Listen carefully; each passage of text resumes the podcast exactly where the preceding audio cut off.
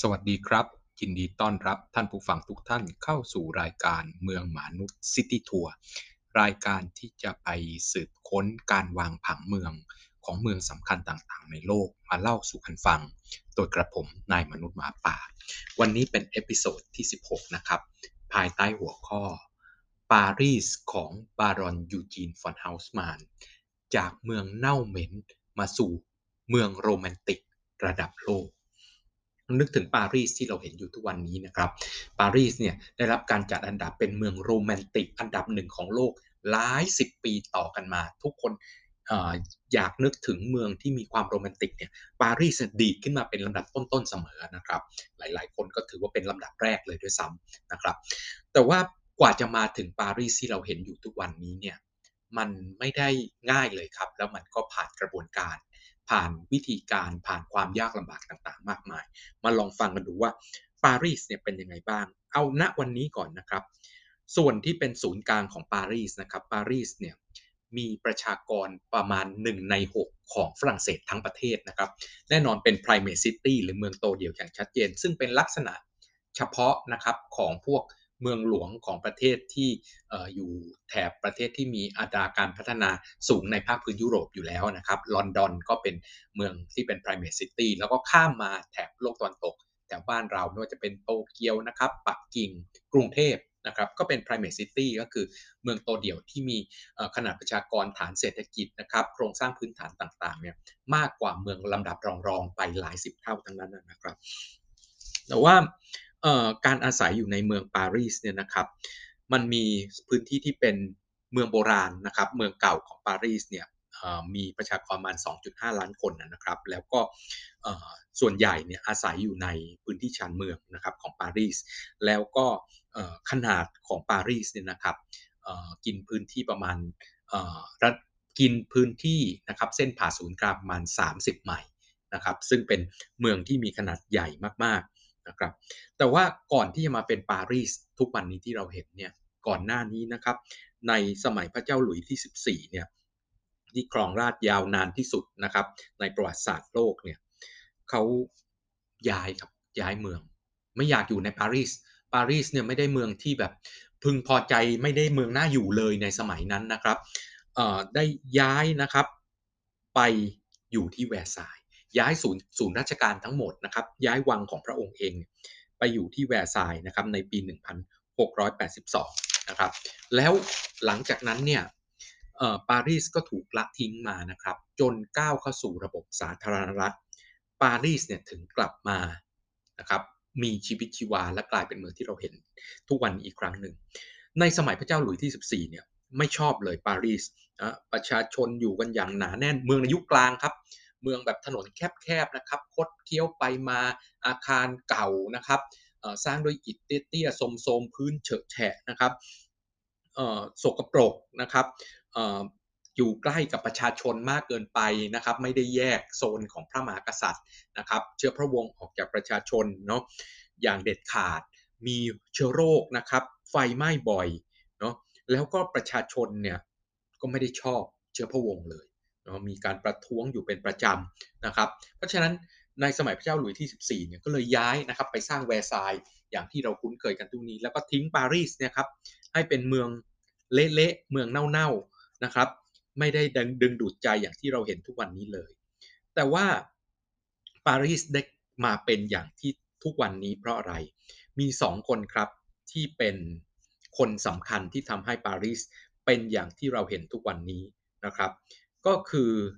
นโปเลียนที่ 3 กับคนสำคัญของเราครับ คนที่สร้างเมืองนี้ให้เป็นอย่างที่เราเห็นทุกวันนี้ก็คือบารอนยูจีนฟอนเฮาส์มานบารอนยูจีนฟอนเฮาส์มานเนี่ยนะครับได้รับมอบหมายจากจักรพรรดินโปเลียนที่3นะครับให้ออกแบบจัดการปารีสใหม่ ให้เป็นศูนย์กลางของประเทศนะครับเป็นเมืองหลวงของประเทศอย่างภาคภูมิใจเนาะเพราะฉะนั้นสิ่งที่ ฟอนเฮาส์มานทำนะครับ ก็คือเริ่มต้นในปี 1853 เนี่ยนะครับ แล้วก็ทำไปจนจนถึงปี 1870 เนี่ยนะครับ ก็คือการที่รื้อปารีสที่เป็นเมืองยุคกลางทิ้งทั้งหมดครับหรือทิ้งเกือบหมดเลย แม้แต่บ้านตัวเองนะครับ บ้านของบ้านเกิดของบารอนยูจีนฟอนเฮาส์มานยังถูกรื้อทิ้งเลย ถ้าคุณเป็นคนยุโรปคุณจะรู้ว่าบ้านเกิดของคุณเนี่ยมีความสำคัญแค่ไหน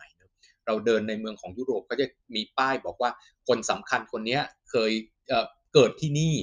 เคยนั่งทำงานที่นี่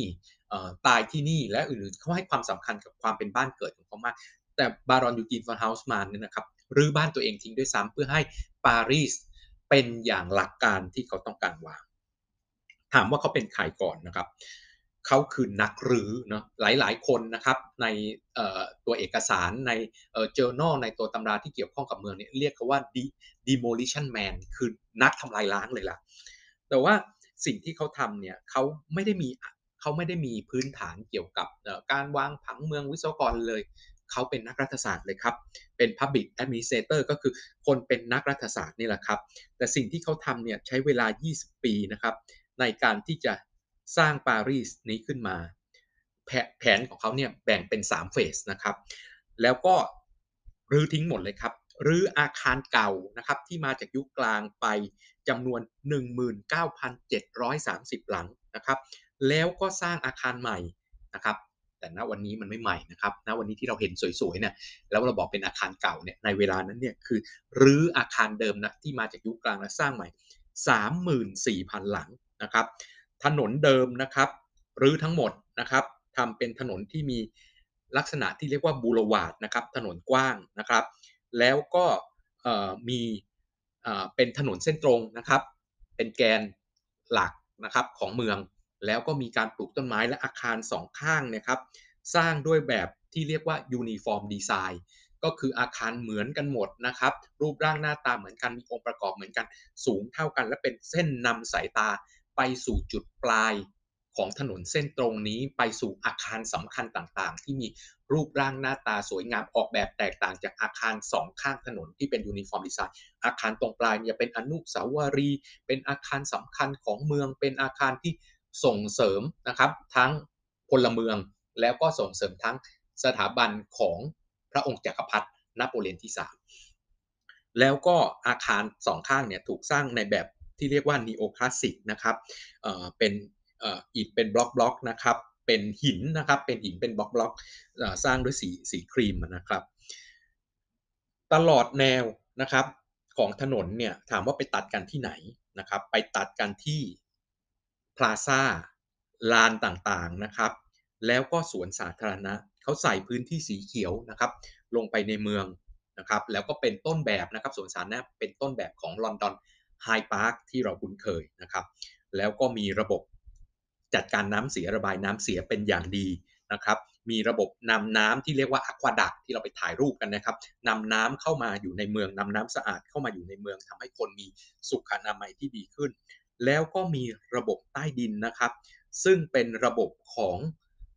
ท่อส่งแก๊สใต้ดิน แก๊สนี้เอาไว้ทำอะไร แก๊สนี้เอาไว้สำหรับ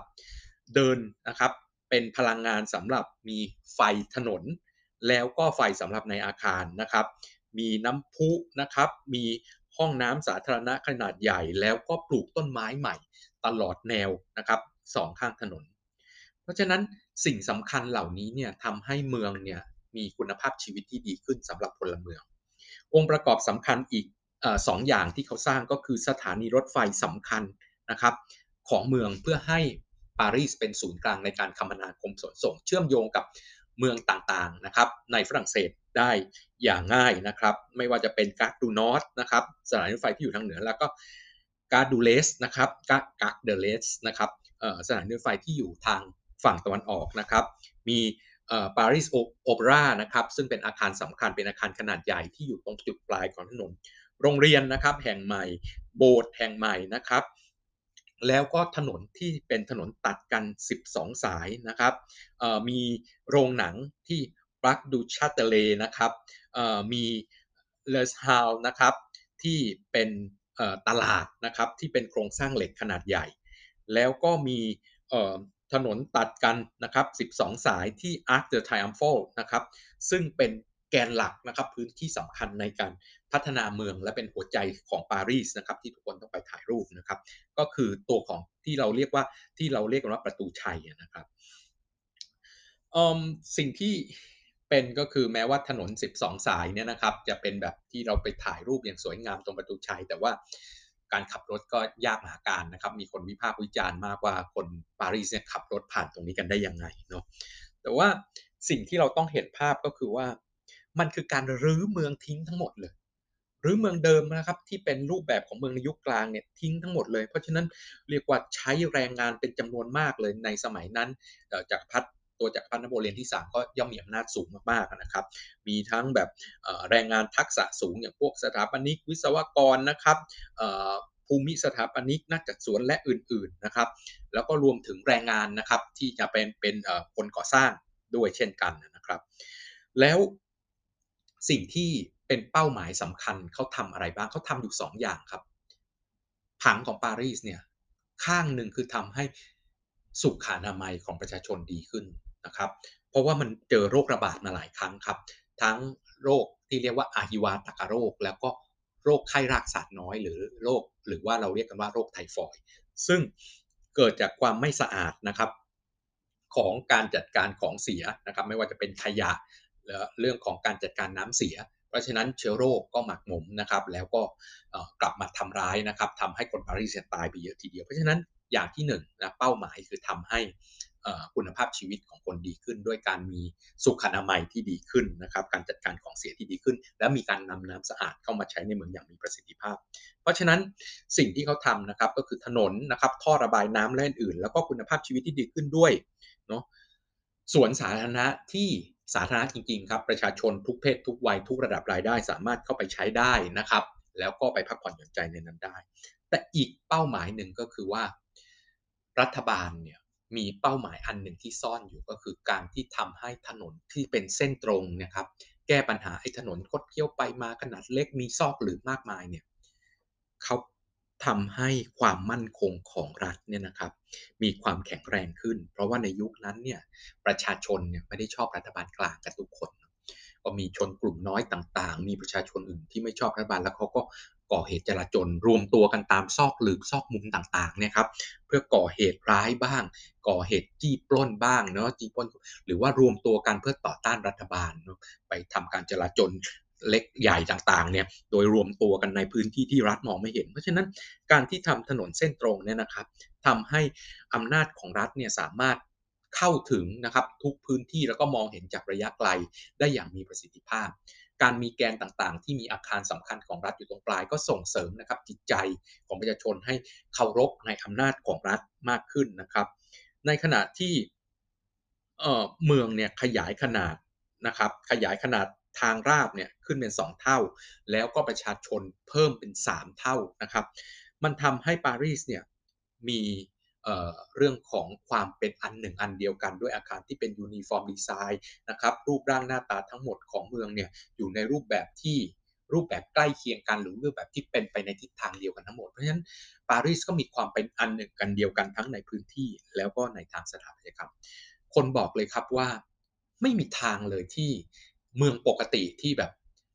จักรพรรดิไม่ได้มีอำนาจขนาดนี้จะรื้อเมืองทิ้งทั้งเมืองแล้วสร้างแบบที่ปารีสทำได้ ก็ไม่มีใครคิดครับว่าจะมีใครสามารถจะสร้างเมืองแบบนี้ ในพื้นที่เดิมนะครับไอการสร้างเมืองใหม่ในพื้นที่แบบ อยู่ชานเมืองพื้นที่ชนบทและเกษตรกรรมเนี่ยมันทำได้อยู่แล้ว แต่ลองนึกถึงว่าณเวลานั้นมีคนอยู่ในปารีสแล้วสิ่งสำคัญนะครับที่จักรพรรดิที่จักรพรรดินโปเลียนต้องการให้ บารอนยูจีนฟอนเฮาส์มานทำก็คือเขาบอกเลยว่าปารีสเนี่ยเหม็นมากนะครับสุขอนามัยไม่ดีขยะของเสียนะครับน้ำเสียอันเกิดจากการใช้สอยทายในครัวเรือนส้วมต่างๆเนี่ยมันแย่มาก เพราะฉะนั้นสิ่งที่เขาทำเนี่ยจะทำยังไงให้เมืองนี้ดีขึ้นไม่ไม่มีทางเลือกครับบารอนยูจีนฟันเฮาส์มานบอกว่าไม่มีทางเลือก ถ้าเป็นอาคารแบบเดิมถนนกดเคี้ยวไปกดเคี้ยวมา ท่อระบายน้ำก็ไม่มี แสงแดดก็ไม่เข้าถึงถนนก็แคบ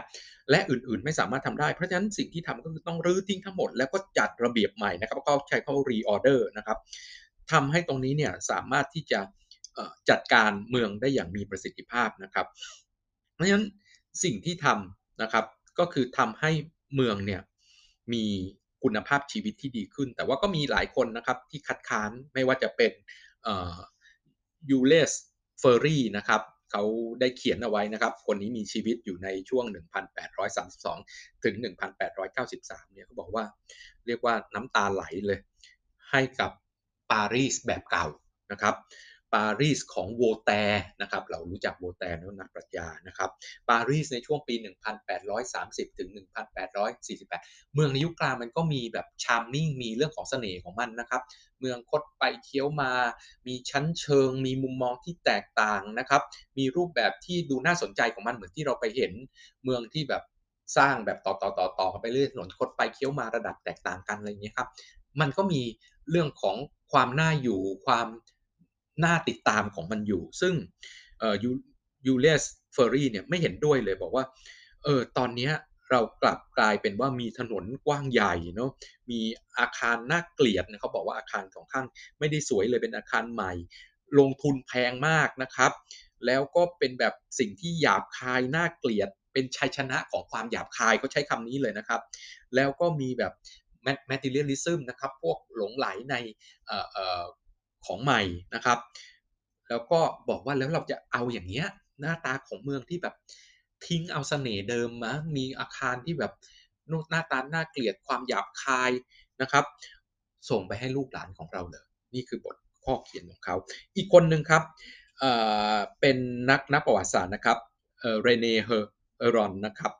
ก็ได้พูดถึงไว้ว่าสิ่งที่บารอนยูจีนฟอนเฮาส์มานเนี่ยก็คือเรียกว่า ล่มเรือของปารีสเลยนะครับ เอาพลิกเรือให้คว่ำเลยนะครับ แล้วก็เอาปารีสจมลงน้ำไปเลยเนาะแล้วก็มันเป็นเรื่องของการที่ทำให้เกิดความเสียหายให้กับเมืองเป็นอย่างมาก แล้วก็เป็นความผิดพลาดครั้งยิ่งใหญ่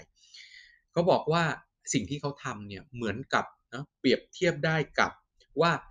ทำลายเมืองปารีสด้วยระเบิดหลายร้อยลูก ยังไม่เสียหายเท่ากับที่ฟอนเฮาส์มานทำเลยเนาะแต่ว่าก็ไม่ได้คิดแบบนี้ทุกคนนะครับ ตอนที่ปารีสถูกฮิตเลอร์นะครับ แล้วก็ประเทศเยอรมันในฐานะพลพรรคของตัวพลพรรคนาซีเข้ายึดเนี่ยในปี 1944 เนี่ย อดอล์ฟฮิตเลอร์ก็สั่งนะครับให้ทำลายปารีสทิ้งทั้งเมืองเนาะหน้าตาแบบนี้แบบจะมาข่มเมืองในประเทศเยอรมันไม่ได้ความยิ่งใหญ่เนี่ยต้องอยู่ในประเทศเยอรมันเท่านั้นนะแต่โชคดีที่ตัวท่านในพลดิทริชฟอนโชติสนะครับไม่ทำตาม บอกว่าก็บอกว่าปารีสเนี่ยสวยเกินไปกว่าที่จะทำตาม กว่าที่จะรื้อมันทิ้งนะครับ แล้วก็เราก็ยังเห็นปารีสอยู่ทุกวันนี้นะครับ แม้ว่ามันจะรื้อทิ้งอะไรต่างๆ ไปมากมายนะครับ แต่ว่าปารีสที่เราเห็นอยู่ทุกวันนี้ก็เป็นปารีสที่สวยงามเนาะแล้วก็สิ่งที่ทำนะครับ พื้นที่ที่เป็นอาคารสำคัญต่างๆ เป็นถนนแกนต่างๆ ของเมืองวิ่งไปตัดกันนะครับ ที่อาคารสำคัญของเมืองนี่เป็นภาษาในการออกแบบที่มหานครต่างๆเนี่ยเอามาใช้ออกแบบมากมายนะไม่ว่าจะเป็น ส่งอิทธิพลไปถึงนครวอชิงตันดีซีส่งอิทธิพลมาถึงถนนราชดำเนินของประเทศไทยนะครับ ซึ่งแกนต่างๆ เหล่านี้ก็กลายเป็นภาษาที่ได้รับการยกย่องเป็นอย่างมาก แล้วก็ได้รับการทำตาม เพราะว่ามันเหมาะสมกับการเป็นเมืองขนาดใหญ่ แล้วก็การขับเน้นองค์ประกอบสำคัญของเมืองนะครับ ในยุคของตัวของสมบูรณาญาสิทธิราชวังนะครับของผู้ปกครองเมืองก็จะอยู่ตรงแกนสำคัญนะครับ ใน เวลาที่เปลี่ยนไปสู่เรื่องของตัวของระบอบประชาธิปไตย อาคารของตัวของประชาชนนะครับ สิ่งสำคัญของความเป็นตัวของระบอบประชาธิปไตยก็กลายเป็นอาคารที่อยู่ตรงปลายตรงนั้นนะครับ เพราะฉะนั้นสิ่งที่จะต้องทำก็คือว่าแนวคิดเนี้ยถูกส่งถ่ายมาเรื่อย ๆ แล้วเขาก็สิ่งสำคัญอันหนึ่งคือเขายึดมั่นนะครับในหลักการของเขามากบ้านของเขาเองนะครับ เลขที่ 55 Rue du Faubourg du Roule นะครับก็ถูกรื้อลงไปด้วยเช่นกันนะครับ บ้านเกิดของเขาเองนั้นสิ่งที่ฟอนเฮาส์มานได้ให้กับปารีสจนถึงทุกวันนี้ เราก็จะเห็นว่าหลักการของ uniform design หลักการของแกนต่างๆ ที่ไปตัดกันบริเวณอาคารสำคัญนะครับ ได้ขับเน้นองค์ประกอบต่างๆสำคัญให้กับเมือง แล้วก็เป็นสิ่งที่โลกได้ตะลึงกับปารีสในฐานะเมืองสวยงาม นะครับและเป็นเมืองโรแมนติกที่สุดในโลกจนถึงทุกวันนี้ วันนี้ต้องลาไปแค่นี้กับเมืองหมานุด City Tour แล้วพบกันใหม่ใน episode ต่อไป สวัสดีครับ